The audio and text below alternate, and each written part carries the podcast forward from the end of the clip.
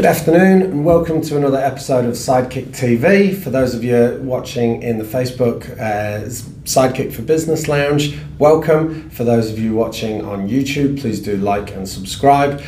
Look, today we've got Kaushik Kumar from Dark Matter with us, and today we're talking about the importance of video and actually the science behind how it works to persuade your audience to buy from you. So Kaushik, just wanted to kick into it straight away with probably the big question. What are the core elements of effective sales videos?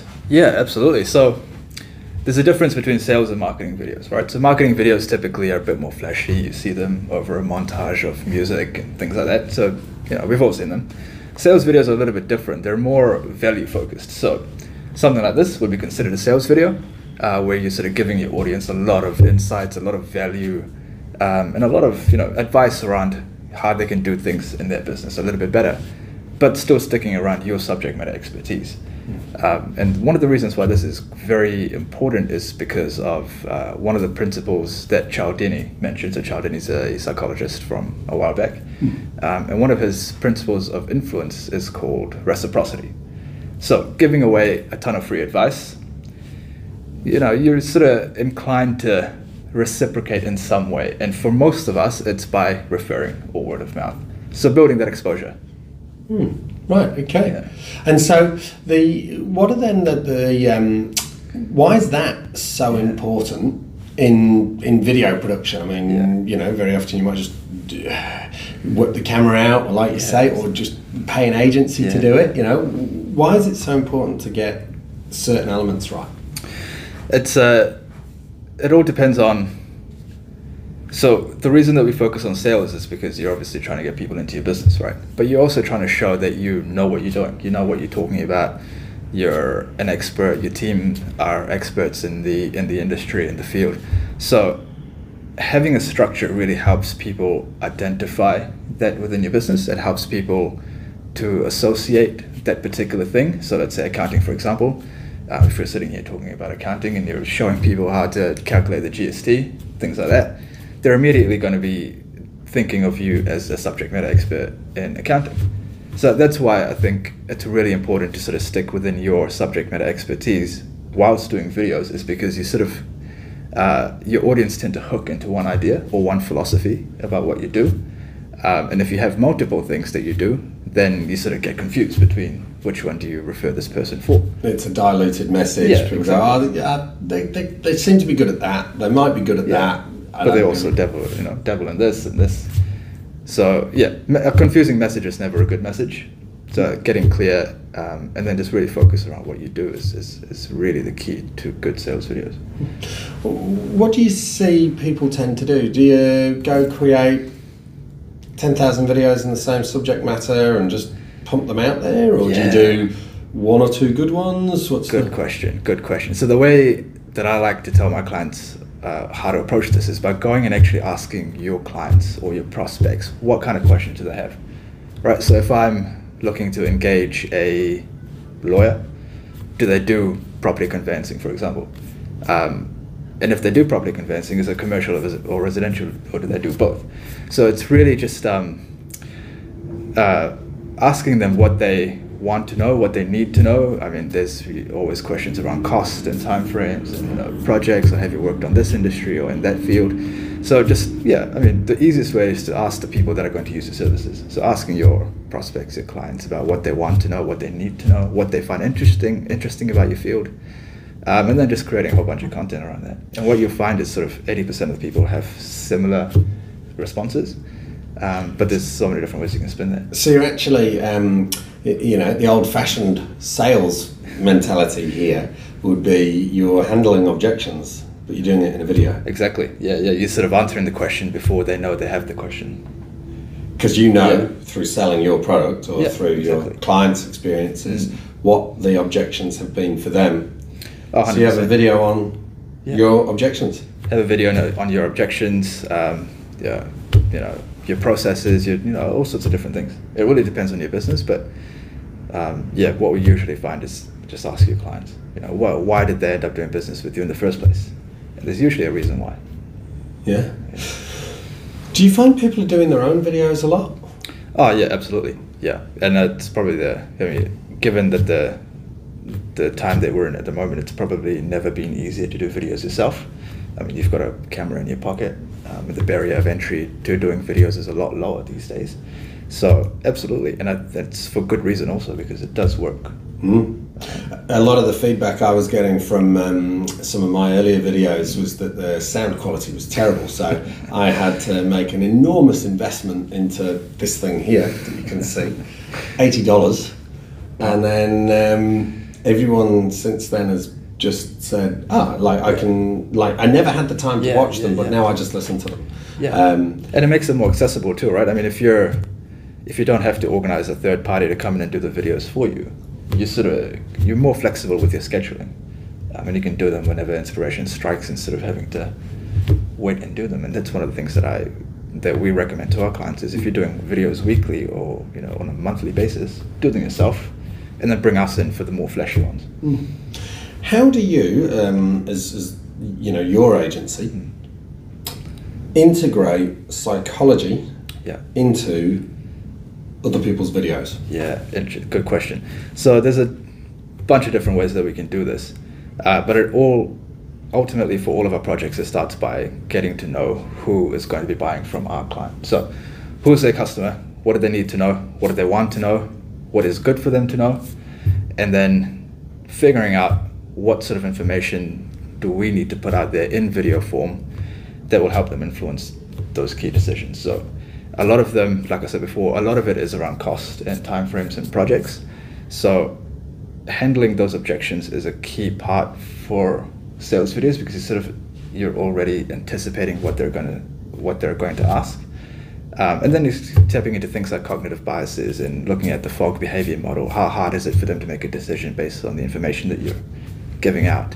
If they go on your website, is it full of text? Cool. Can you explain some of those two things to me then? So cognitive biasing. Yeah, so for sure. In a nutshell, what's that for our clients? Yeah, so cognitive bias is basically a survival mechanism. So we've got 180 different biases, and what that does is it shortcuts our decision-making process. So when we have to make a decision, typically humans take the path of least resistance. So what is the path of least resistance for your business when it comes for people to buy into your products or services? So how do we find what that is? And then creating videos around it, of course. So one thing for me is people go, oh, I'm going to have to break up with the old accountant. Yeah. And that is a massive barrier. And they go, absolutely. This guy that I meet once a year for the last 5 years, we're best friends. Yeah, that's right, yeah. Because that's what they've perceived. Yeah. And I go, don't worry, we'll break up with them for you. That's fine, we'll do that Dear John phone call or whatever. Yeah, absolutely. Yeah. Okay, then Fogg something, what was that? Fogg behavior model. So basically what that means is how hard is it for someone to make a decision? So if you look at things like, accountant, to use accountants for example, can be a very complicated thing, accountancy. I mean, I find it very complicated. And if you're using complicated terms in your videos and in your messaging, that's going to make it a lot harder for people to make the decision later on because they don't quite understand what you're saying. So looking at how easy you can make it for people to understand what you're saying, which then makes it easier for them to make decisions later on. And so this is slightly separate to what you said around the reciprocity. Yeah. I know that people that are experts love to use industry jargon and sound like the smartest person in the room. You do that, and considering this Fogg behavior model, that's going to just turn people off straight away, hey?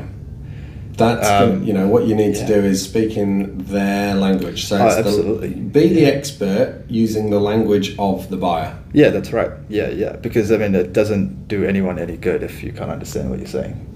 So, and that's a huge part, and that also goes into cognitive load. And cognitive load is how much energy does it take for the brain to process the information. And if you're using big words and if you're using terminology that is not common, it's going to take a lot of energy for people to start to process that. I see it in sales copy all the time and in adverts, and I just go, hang on, I kind of have tripped over 2 or 3 times reading this. Move on. Yeah. Yeah. Same thing with videos. If you sort of, you're listening to people talking on and on and on about things that, you know, aren't common, then the likelihood of the video actually working for you is not very high. Yeah. So, is there like length of video, the setting, the what are the cinematic challenges or opportunities people have? Yeah, absolutely. So what we length is a funny one. Like, I've had videos that have been 16 minutes long and have done better than videos that are 30 seconds. So I think it all comes, at the end of the day, it all comes back down to content.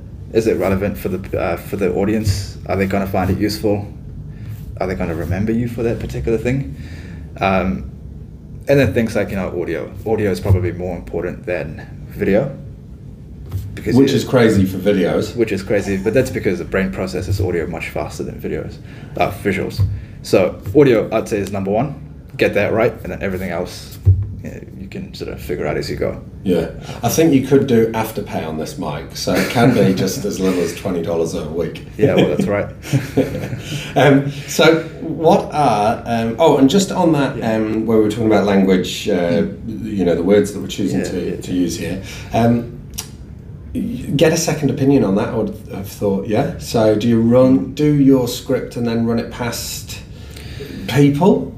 You know, people that don't know as much as you about this stuff? Absolutely. Yeah, I think that's one of the keys, for sure, because even though you feel like your messaging is clear and concise, it's probably still not clear and concise to the end user.